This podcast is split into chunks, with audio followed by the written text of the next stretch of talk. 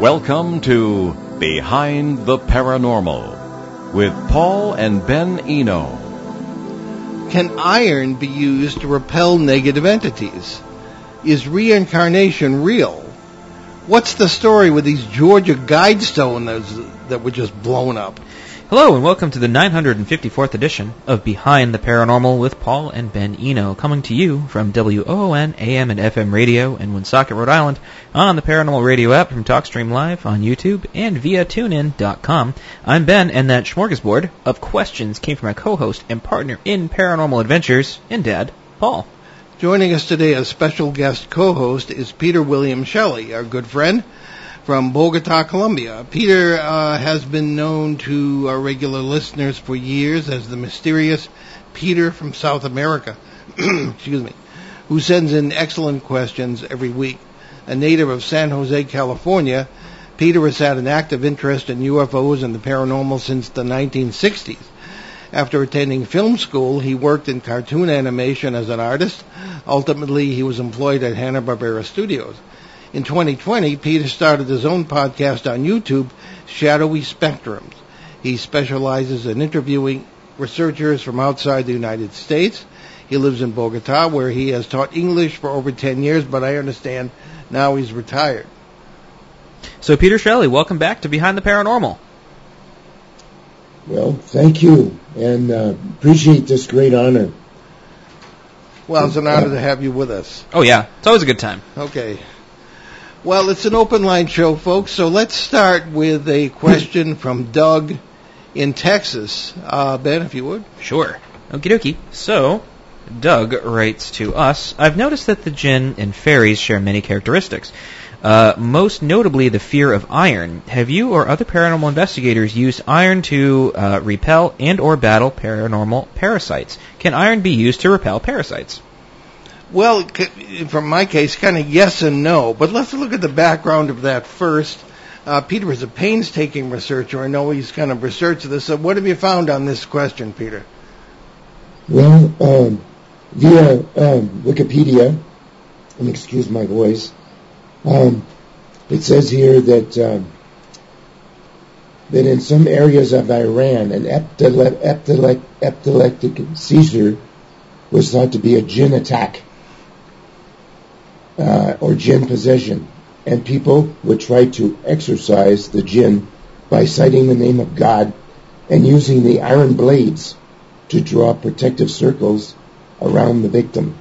Iron blades. So that's something about iron. Okay, yeah. Well, the um, I have a book here by our, our friend uh, Cassandra Eason, uh, British researcher and uh, Wiccan, who has written a book, uh, many books, and one of the things she cites in her book, The Magic of Fairies, is uh, do not it, it says do not something uh, anything containing iron when it comes to dealing with these these beings. And she cites the Golden Bough uh, by folklorist Sir James Frazer, uh, and quote describes how iron should be wedged in the door of a fairy dwelling to prevent them uh, from shutting in humans. That they really hate anything containing uh, iron. Now there are some there's some research that says that uh, the jinn and fairies hate anything that's metal at all. Now uh, Doug's question is, have I ever used this, or have we ever used this? Uh, in a way, yes, I'm aware of the iron thing, but you don't know what kind of entities you're dealing with if it is indeed a paranormal situation. What we, what I have used for many years are things that amount to bells. Now, bells are made of, we think of bells being made of bronze, but many of them are made of iron. And uh, whether this is uh, uh, deliberate or not, we found that, that the sound of bells has traditionally, and particularly in the Western uh, traditions, uh, chased away demons. Why do churches have bells? Well, it tells everybody when the service is going to start, but it also um, there's an ancient belief that these it, it frightens off demons. Now, in in a situation where you have children in a house with a lot of negative stuff going on, poltergeist or anything like that, I have often found that you, you have to you, you solve these things by dealing with the people. You don't just go in and fix it. Mm. People have to really fix it themselves. And when there are young children who are frightened, uh, I have a little wind chime. You say uh, you know the Oh yeah. and uh, you give it to the child, and you let the child go through the house with you from room to room. And, and not only do the children love the sound, it uh, soothes them. And uh, we also will, will, in addition to that, give them an icon of angels, the guardian angel, with a little boy or a little girl, whatever. And um, they that that uh, and we find that, that that it does sort of promote an atmosphere of peace, probably by means of the people. So that that's a, a long way around of saying, uh, yeah, kind of. Uh, now the bells, uh, or I should say the wind chimes, I'm not sure what they're made of, but it could be iron. But again, there are some traditions uh, where all metal is a problem for these beings. Uh, and a question that I would always ask, well, why would it be a problem?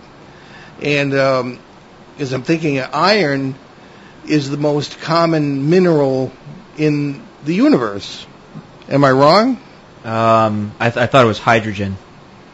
Oh, well, the hydrogen is not a mineral. Uh, oh, good, good point. Okay. I'm thinking I'm thinking chemical compounds. Um, yeah, no, yeah. I think I think you're right. yeah, I think so. Yeah. And um, so what that would have to do with that, I don't think- you think they, they wouldn't bind it if it's so common. I don't know. Well, Here, I- eh, arguably, you could make you could make the argument that would explain why there's not paranormal phenomena all the time, everywhere. Well, perhaps. I mean, uh, one of the things with iron uh, or ferrous oxide is that, um, you know, and again, I was an early advocate of this um, th- this haunting theory that st- stuff can be recorded on the environment and played back later, whether it be sounds or the, the, the visions of people from the past or anything else.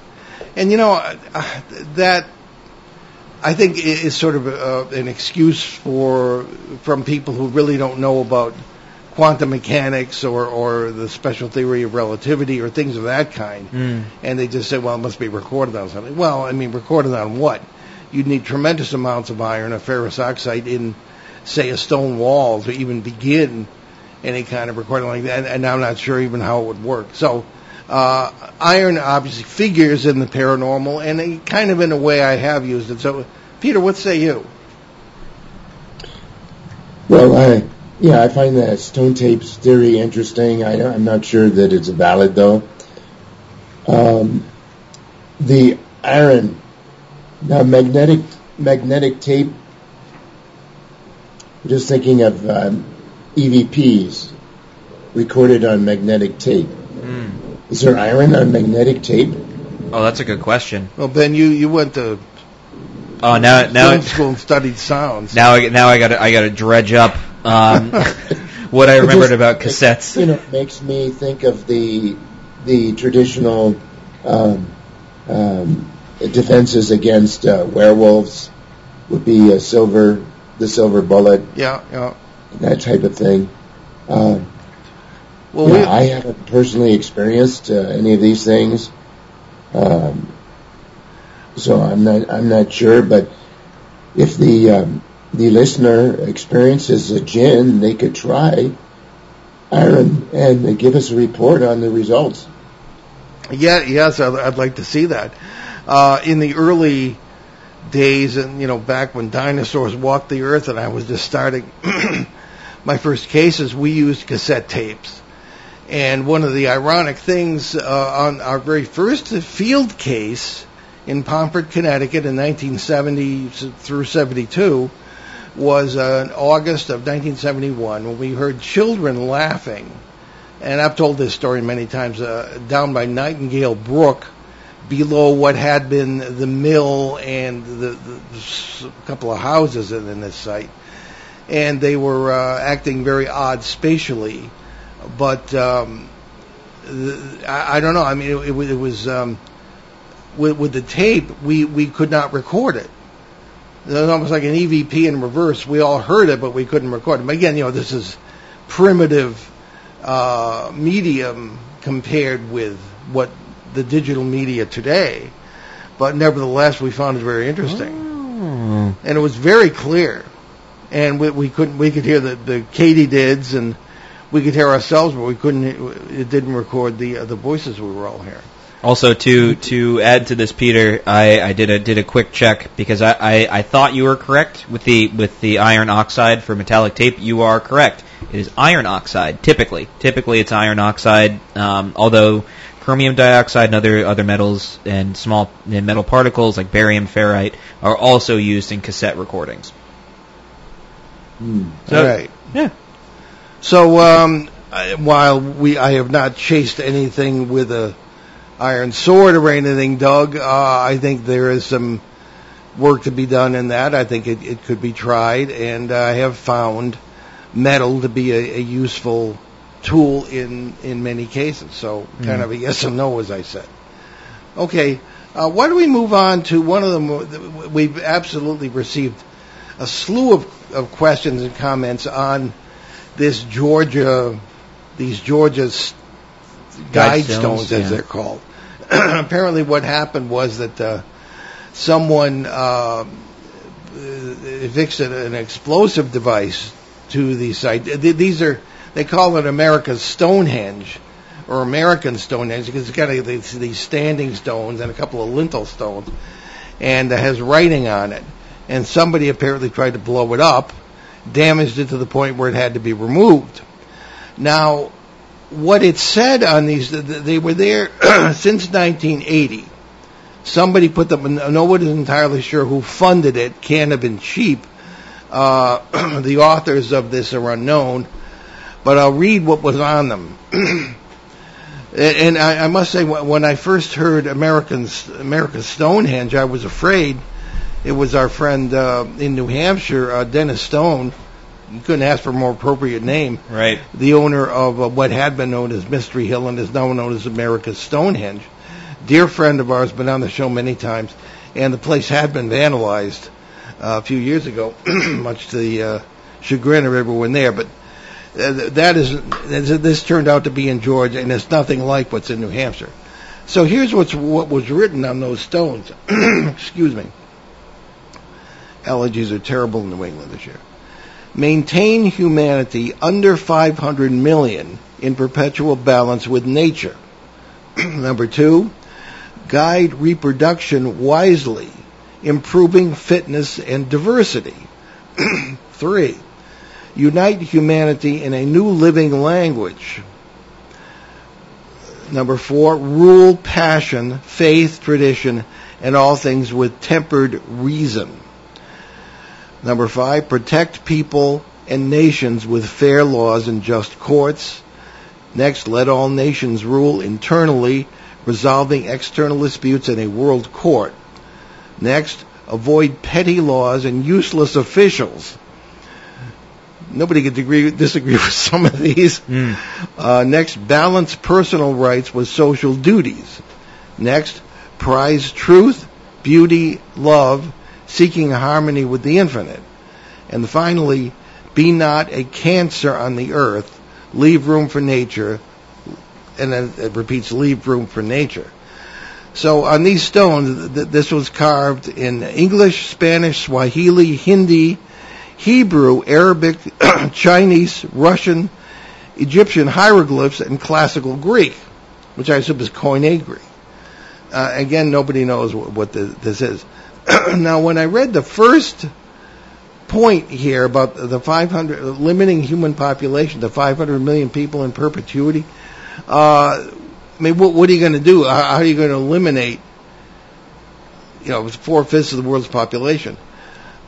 I was, I've never said this publicly before, but in the 19, early 1970s, I was involved in an organization called the World Association of World Federalists.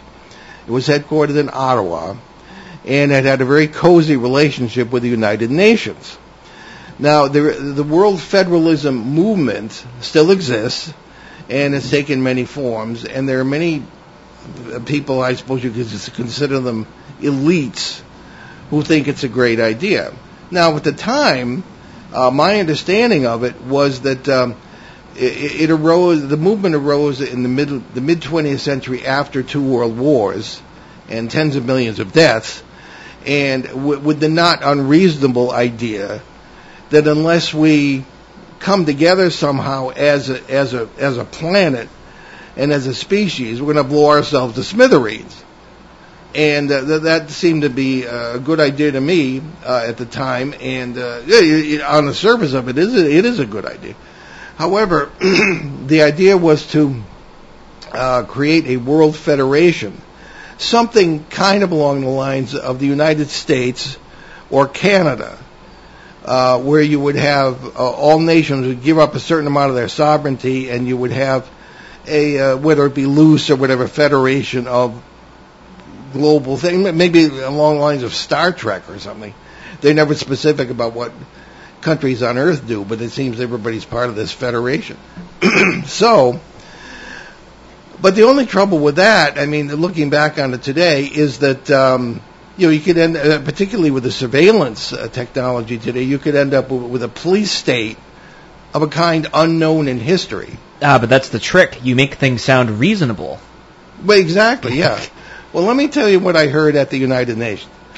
Now, the, the WAWF had this cozy relationship with the UN, and if you lived anywhere near New York City or if you wanted to fly in, you could attend special meetings there uh, with members of the World Federalists and uh, high-ranking or low-ranking diplomats uh, who were working on certain committees. I was particularly interested at that. I was I was last year of high school, first year of college.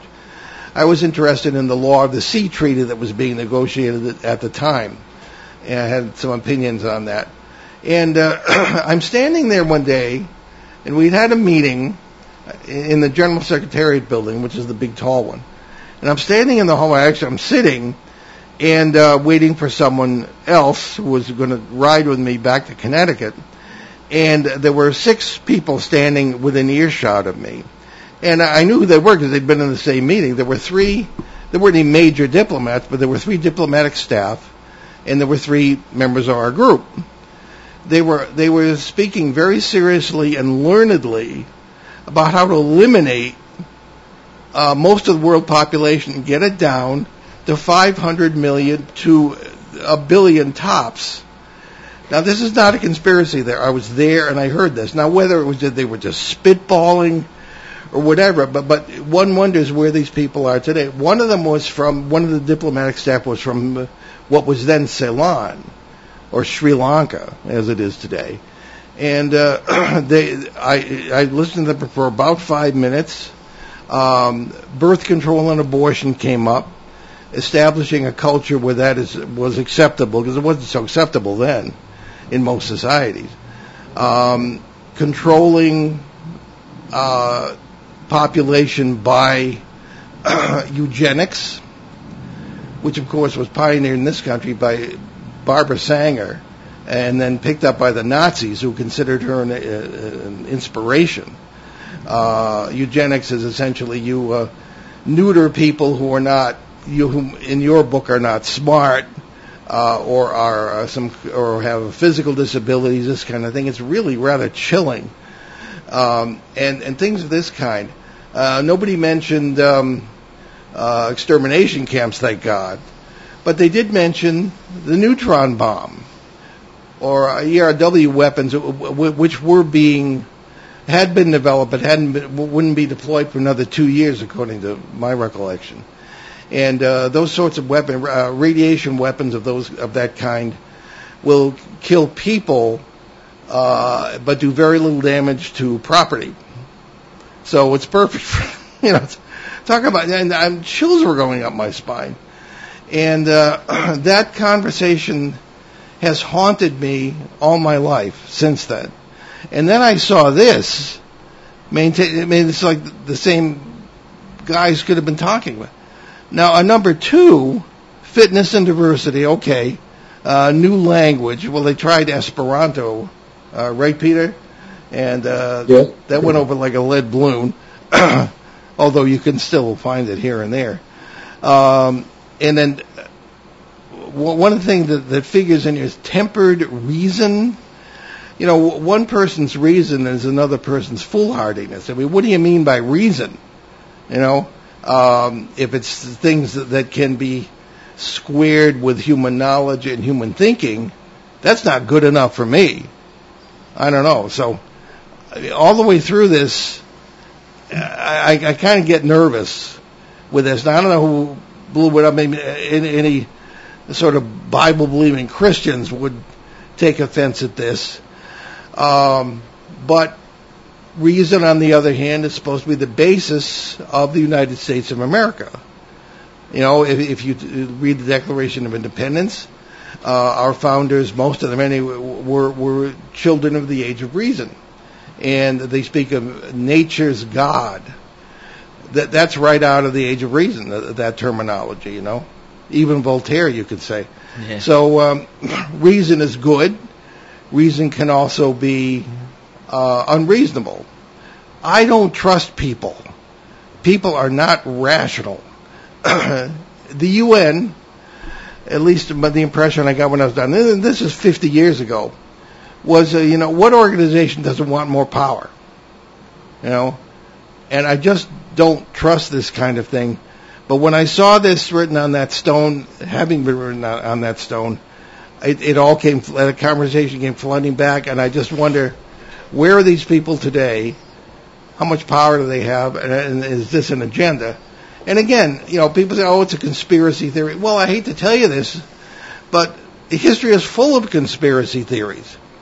We think of 44 BC that the senators in Rome just took it into their heads to jump on Caesar and stab him. It was a major conspiracy. Hitler and Stalin, the conspiracy to divide up Poland, secret uh, protocols to that treaty, to their non-aggression treaty. Uh, you know, non-aggression against each other, but uh, plenty of aggression toward everybody else. Mm. So I think you have to, and in in, in uh, 52 years in the paranormal and 43 years in journalism, professional journalism, I've learned you have to be just as informed and dis- and uh, discriminating about what you don't believe, as well as you have to be about what you do believe. Mm. So so that's my two cents.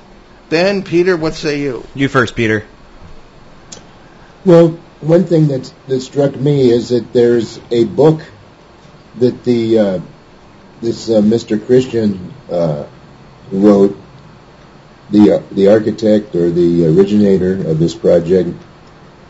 Um, that would be interesting to read that book. I think it's 1986 was the date of the publication. Also, apparently there was a time capsule which they tried to look for and they couldn't find. Hmm. Hmm. Uh, that would be, of course, uh, very interesting. What happened to that? Sure. I didn't know that. Um, and they dug for the time capsule and couldn't find it. So um, I think that's something, obviously, that would be important. Um, yeah, I, I, you know, anything, any kind of like uh, mysterious um, uh, ruins and mysterious writing always intrigues me, wherever it is in the world. Everybody loves a mystery. Yeah, Yeah. and um, Well- you know, I would like to to see that book. And um, um, yeah, it's terrible. It was destroyed. Yeah, there are some um, mentions that uh, some of the people involved could have been of racist uh, inclination. So who knows what really went on there? Um,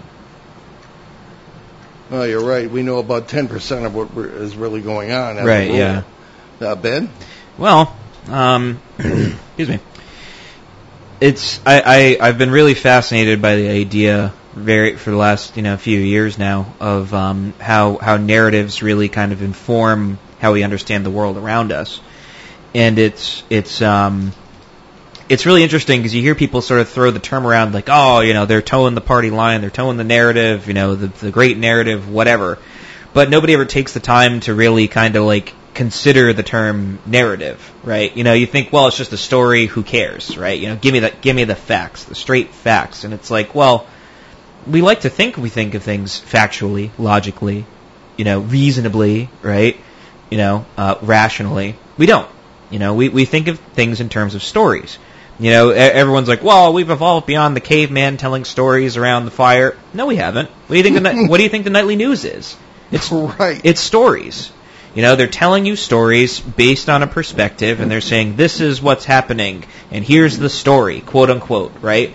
And we we miss the whole point of it's a story. Conspiracy theories are a thing because we we like there's so many complicated things happening now that we we have to we have to create a story to understand all of it. And it's so it, it makes it so much simpler if we can point to one person, one group, one entity. They're the ones that are doing this. They're the ones that are making life terrible.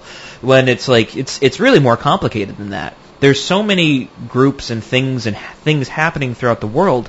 It's just inconceivable to the human mind that it's like you know it's there's so many different different things happening all at once that it's like well how come you don't hear about this genocide that's happening I don't know uh, just some random country out there because we're too busy worrying about another story that's happening here you know we're too busy worried about this that and there's there's just so many stories that are flying around that we're missing the pattern and the the pattern always is, you know, there's there's always a bunch of people who don't really know what's going on. There's always a major government entity that tries to establish some sort of world dominance, and then they fail spectacularly every time. Yeah. Right? You know, Rome is a perfect example, right? I always wonder. I, I always idly wonder to myself in in times. I wonder how the plebeians felt about the collapse of the Roman Empire. They probably feel like us, where we're like we have no no control over it whatsoever, and you see the senators voting themselves a bunch of money while everything's collapsing around them. and The Visigoths are invading. Well, the plebeians, by the way, were the lower cl- working class people in Rome itself. Right. So it's so it, class, it, yeah. it makes you wonder, you know, human nature hasn't really changed at all, you know, and people No. are trying to force it, you know, with, with but but it, it just it hasn't changed, you know, gadgets and technology, you know, the, it's around, it's there, but the the human experience hasn't changed at all, and the na- the narrative hasn't really changed either. You know, the terms have changed. But ultimately, we're we're living in this time where you know people are throwing around the word conspiracy theories, and now it's used as a weapon to disarm you for whatever it is you're you're looking at, thinking about, whatever. And it's not because everything's really a conspiracy theory. And so, at the end of the day, we're all just trying to make sense of these very confusing things that are happening all around us. Yeah.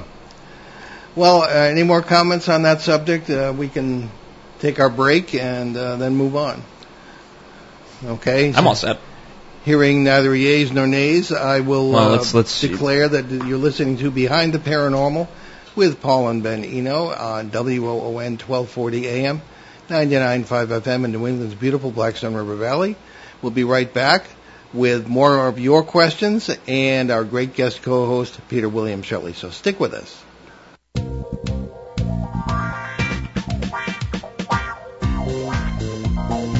The night is alive. Join us and take a walk on the weird side when you tune in to the Kingdom of Nye, hosted by Heather Wade.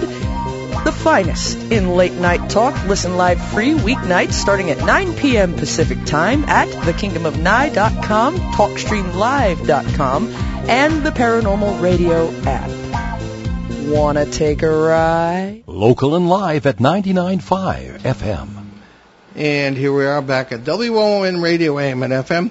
It's Behind the Paranormal with Paul and Ben Eno and our special guest co-host today helping us out with your questions, Peter William Shelley. And we do have a phone number if people did want to call in. We always neglect to give it, but it's uh, 401-766-1240 from anywhere. And uh, we, a lot of people don't realize we have on our BehindTheParanormal.com website a uh, questionnaire that people can send fill out about experiences they've had either in the past or present and we will uh, deal with them individually uh, usually by email because they tend to be far away but we thought now and then we like to take uh, these questionnaires and go through them on the air uh, for the benefit of others who may have had similar experiences experiences so uh, here is one, and uh, this is from Las Vegas, Nevada, from um, uh, Cindy. Okay, and Cindy writes, This came in in April. That's how far behind we are. Uh, around the early to mid 80s, and I was in my early uh, 20s, I guess, my mother was house sitting an old friend's home while the lady was out of state. The woman, Eleanor, lived in her deceased mother's very old home in the Hollywood Hills, presumably uh, Hollywood, California. You can see the Hollywood sign from her house. this woman was very interested, interesting, as she had been the executive secretary to the owner of the Goldwyn Myers Studios and had a lot of 40s and 50s photos and movie artifacts. Anyway, uh, my mother invited me to come up, rent a video, movie video, and spend the night. She admitted the house gave her the creeps. Later that evening, she went upstairs to sleep in Eleanor's room, and I sat up uh, on the couch in the living room to sleep. I woke up to find a lady standing next to the sofa looking down on me. I don't know why, but I wasn't scared. I somehow uh, knew that she was just checking out the young stranger in her home and sleeping on her sofa. So I told myself she's only an apparition, uh, rolled over facing the back of the sofa and went back to sleep.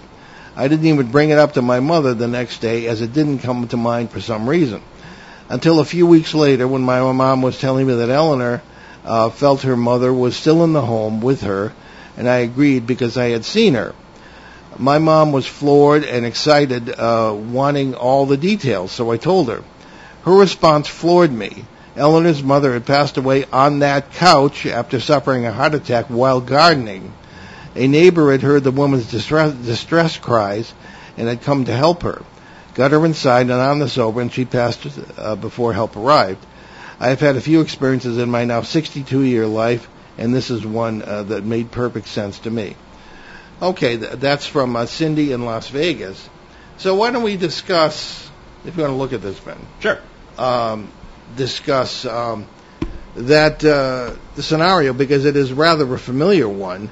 I've had a number of cases where people have either uh, awakened and seen someone standing over them looking down on them, kind of a classic ghost thing. And I've had a cases, I'm thinking particularly uh, one that's in uh, Footsteps in the Attic, um, the, my 2002 book, that happened uh, not far from Worcester, Massachusetts, or in our listening area here, where a woman walked in and uh, a, a ghostly figure was looking down at her baby, who was sleeping. Uh, not, can be somewhat disconcerting for any mother, certainly. So, our interpretation of this uh, when I have run into it, people will sometimes say, well, you, you think ghosts are, are generally people from parallel universes where they never died, sort of interacting with us. But why would they be so aware of someone lying on that couch, say, in, in uh, Cindy's uh, narrative, or uh, the baby lying in the crib uh, asleep in uh, Worcester, Mass? Uh, you know, wh- why would there be such awareness of people in other worlds. Well, if that's what's happening, I mean, to me, if people were dead, they'd be dead. They wouldn't be doing anything, looking at anything, or standing over anybody. Uh, so the uh, multiverse thing, in my opinion, seems to to hold water. And uh, there are many, and I've talked about this in my last book, Dancing Past the Graveyard, many examples that I've seen where people in other worlds are operating under different laws of physics, are very aware of us or versions of us, and, it gets kind of complicated.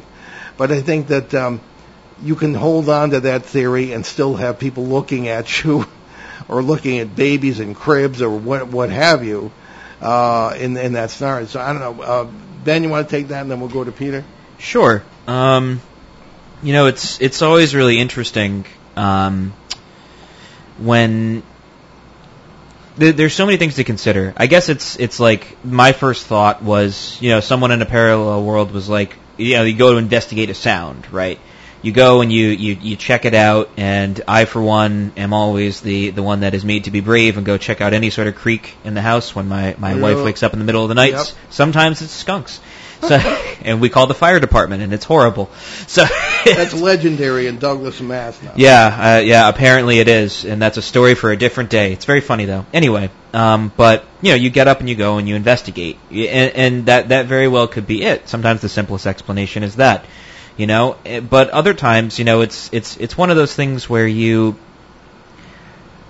more information is needed. If it's a house that kind of gives you the creeps, I mean, most places in Hollywood give me the creeps, so I, I understand.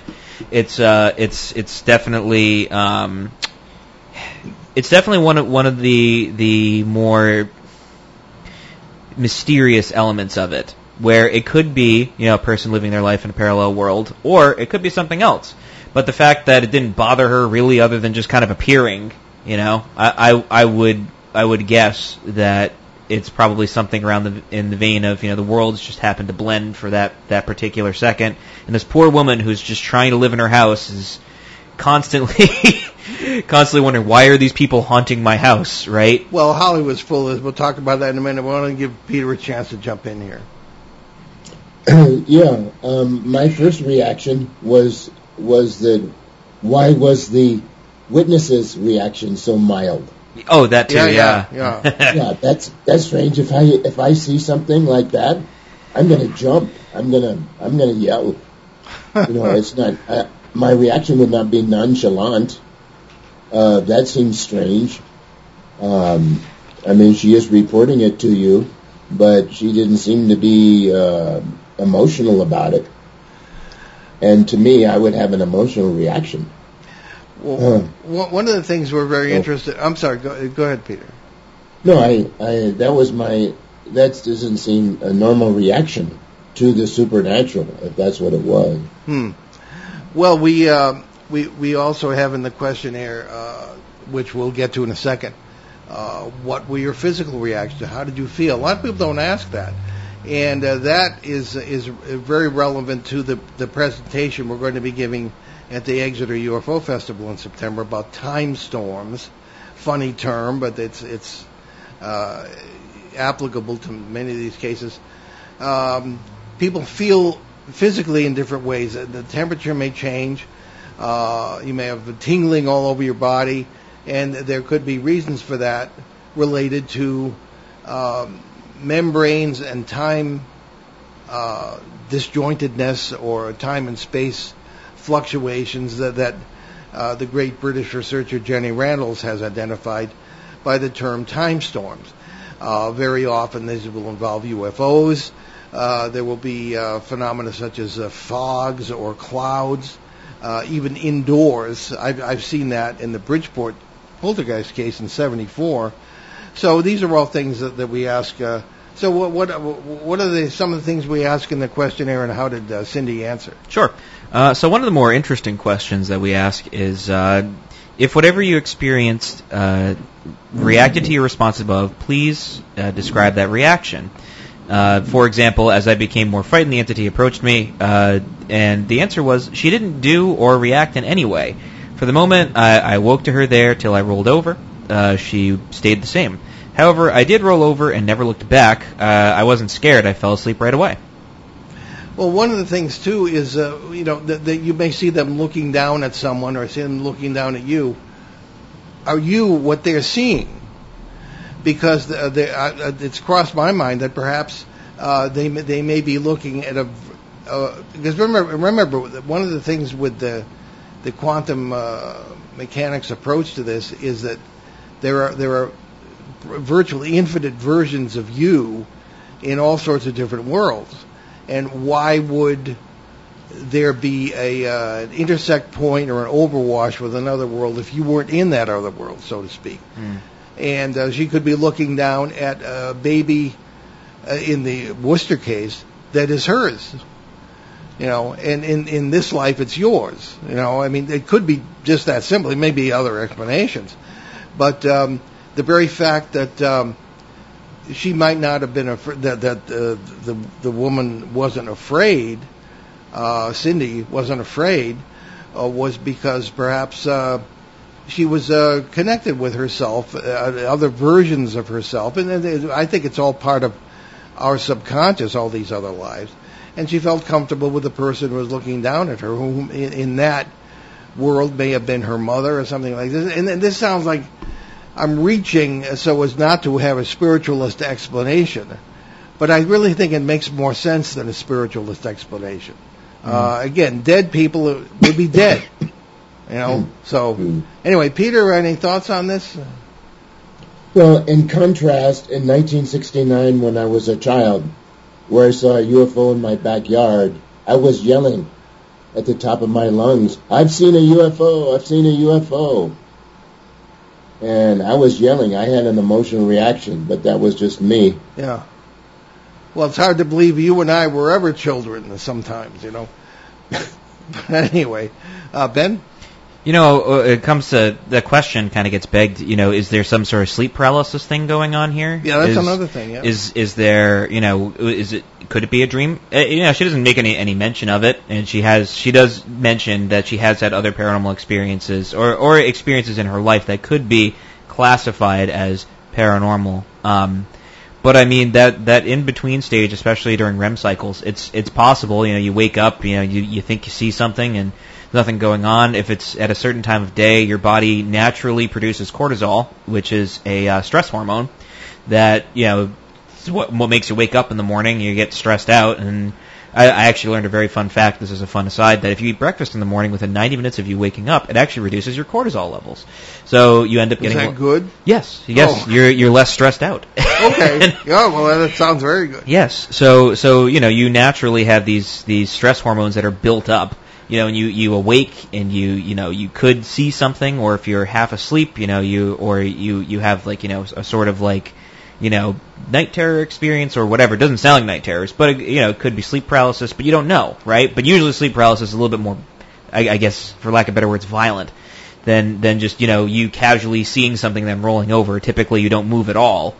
So it's so it, it, there are, there are many many more questions than there are answers. well, there are, and and uh, maybe Peter will have a comment on this too. But, but there's the issue of uh, on the cusp of sleep, you know, the hypnagogic state or whatever. You know, th- you do tend to be aware of, of different things. Like, for example, the other morning, uh, I could have swore I woke up because the sound woke me up. I could have sworn that the uh, landscapers were outside, you know, blasting away at whatever they do, and uh, it woke me up.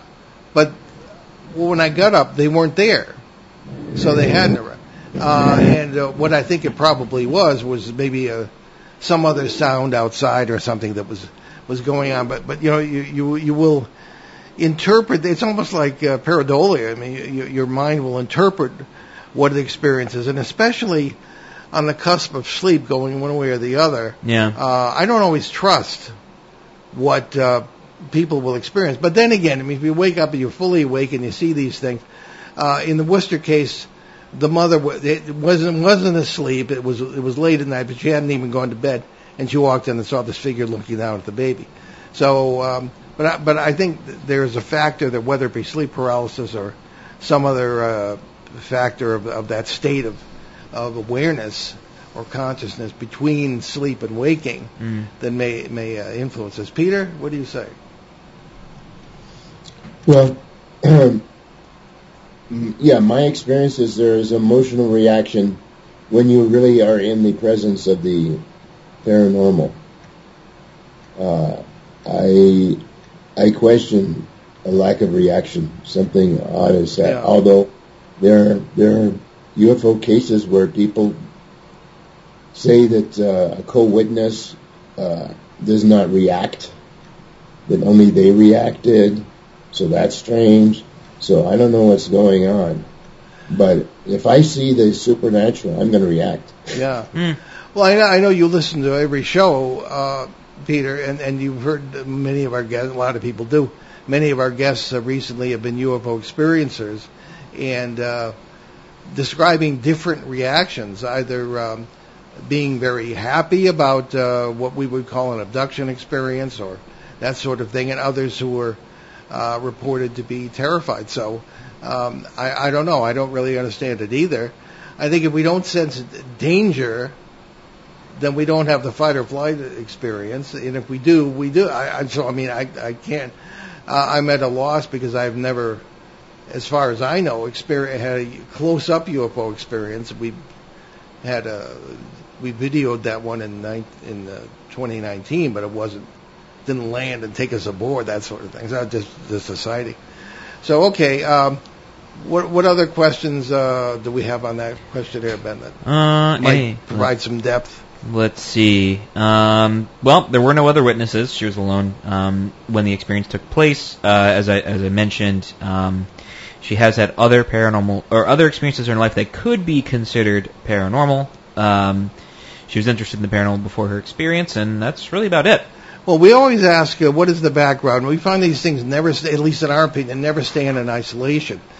Uh, we find that nine times out of ten people have had other sorts of paranormal experiences, and um, of different kinds sometimes, and and that sort of thing. So, uh, but we we uh, always look at, at try to give some depth to every case by looking at the background, looking at the area, and and this, in my opinion, th- this questionnaire needs to be expanded uh, to include other other factors. And one that we we always look at the the geological history of the area, the geotechnic energies that might be present. These things, uh, in our opinion, are all are all relevant. Mm. So, now Peter, before we burn up the air, which we almost have, what questions? It wouldn't be a, a show without questions from Peter. So, Yeah, I, I got a question for for you when you were a seminary student and you were getting in trouble with your superiors. What were they saying to you? And was there any particular incident that how were they aware of what you were doing? Your Well, paranormal yeah. research. And and what did they say to you exactly? Do you recall? yes, uh, vividly. Um, I, I didn't keep my mouth shut as I should have, of course, and I took other seminarians with me on, on like that first case and, and the first few cases because you know they were they were my friends, and of course they didn't keep their mouths shut either. So the faculty did find out about it. For example, this case in Pomfret, Connecticut, with the the children laughing and uh, that, that we described and that's talked about umpteen times. Uh, that was the first one, and uh, it didn't help that uh, Harry Chase, our local guide, contacted WINY Radio in Putnam, Connecticut, where people are listening right now to the show, and uh, that was my first radio appearance. Uh, it was um, in, I think it was November. Yeah, no, it was October 31st, Halloween. That was a coincidence of uh, 1971, and there, there we all were on the radio.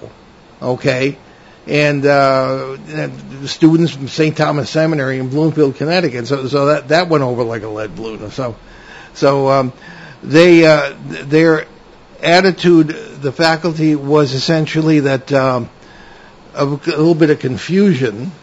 Why are you interested in that sort of thing? And uh, you're too young.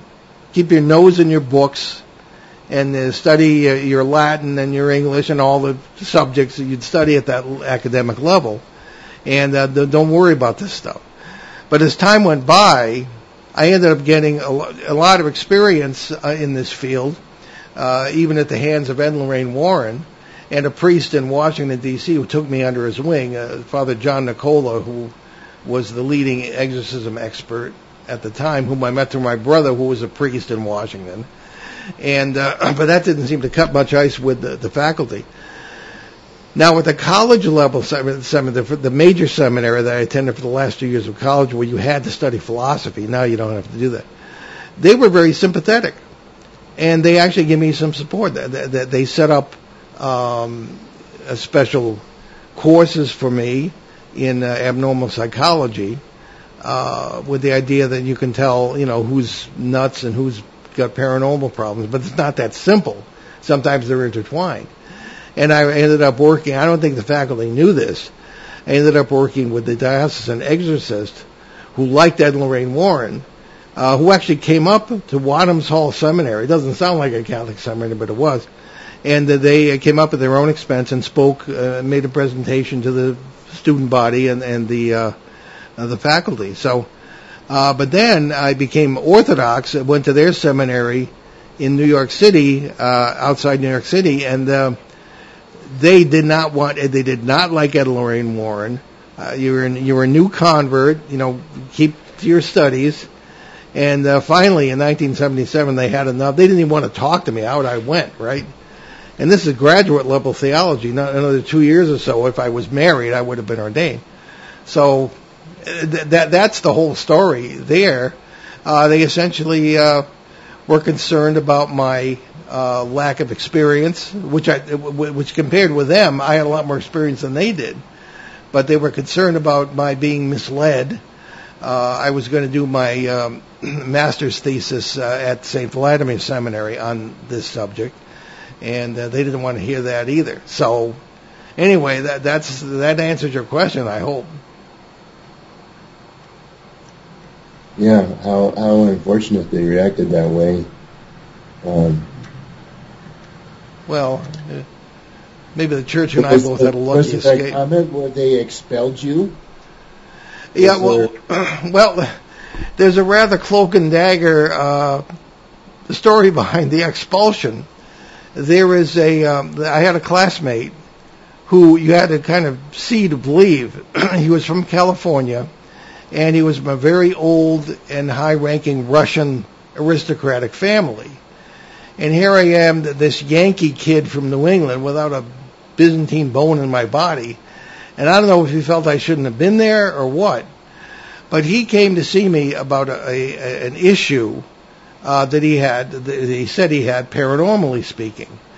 And um, he, I, we met in, uh, you know, private place in the seminary. And I said, go to your spiritual father. We all had a priest, uh, generally a priest or a monk, who was our spiritual father. I said, go to your spiritual father with this. And I said the I said the Lord's Prayer with him. He went to the faculty and said I performed an exorcism on him, which is ludicrous.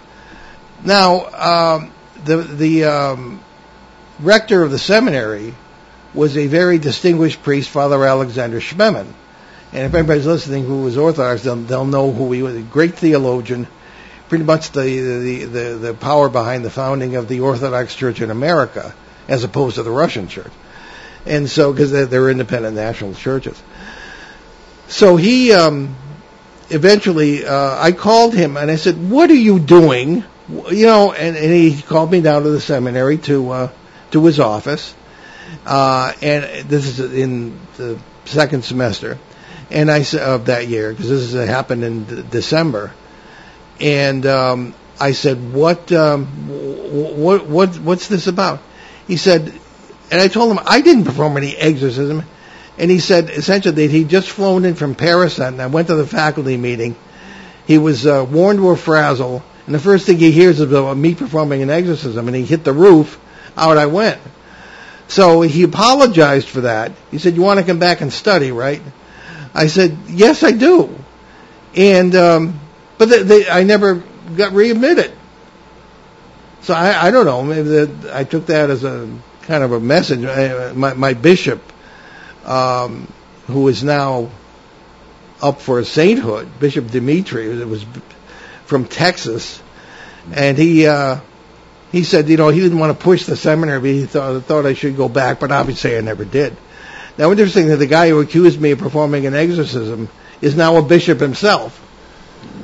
So, I mean, you know, there are personalities in there, but uh, anyway, I, I kind of took the hint that this is not the path I should be on. So and then I ended up in journalism, which was a whole different story, so to speak. So I don't know. I, people are interested in, in that whole saga, but that that's that's what it is. Mm. So anyway, I think we better uh, get to our announcements here. It is indeed that time. Yes, it is. And so we'll start off with, yeah, if you're into supporting uh, children's charities and also like Alien Crunch ice cream, if you've ever had it before, if you've never had it, well, now is your chance. Okay. Roswell Burgers and Spaceship Chips, you're in luck. The Exeter UFO Festival returns in September, right around the corner, at the historic Exeter, New Hampshire Town Hall over the Labor Day weekend. That's September 3rd and 4th. Uh, this is a great event, and the whole downtown gets involved. It's sponsored by the Exeter Area Kiwanis Club to benefit local children's charities. Along with ourselves, speakers will include Kathleen Marden, Peter Robbins, Jennifer Stein, Bob Terrio, Mike Stevens, Lynn Nickerson, Valerie LaFaso, and Mack Maloney, among many others. The subject of our talk will be time storms, with many thanks to the great British researcher Jenny Randles, who coined the term. And we plan to do our traditional live broadcast from the event on Sunday with a panel of the speakers. And this is a very fun event, so if you can join us, please do that. And if you want more details, you can visit exeterufofestival.org. And Peter, uh, where can people hear your show? Uh, YouTube, Shadowy Spectrums. Very good.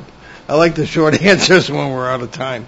Okay, um, so uh, let's. about. Uh, what's uh, what's going on next week, Ben? Well, first, if you like charity charity pages, we do have a charity page on our website. That's behindtheparanormal.com, where you can also find our free shows, all about our show, our cases, and all sorts of good stuff, and, and how to, how to listen to us. You can listen to all of our podcasts as well. That's on pretty much every major podcast platform. So next week, that's July 17th, we'll welcome back the great British cryptid hunter Richard Freeman to talk about In Search of Real Monsters. Now, Peter, you have a quote for us. Yeah, I'm going to quote um, one of my heroes, uh, Rod Serling, Mm. Cool. responsible for the classic uh, TV show, uh, the original Twilight Zone. He had many great quotes. Here's one of them. For civilization to survive, the human race has to remain civilized. There we are. Well, that's Peter Shelley. I'm Paul Eno. And I'm Ben Eno, and thanks for joining us on our great cosmic journey, and we shall see you next time on Behind the Paranormal. Return to this radio frequency 167 hours from now for another edition of Behind the Paranormal with Paul and Ben Eno.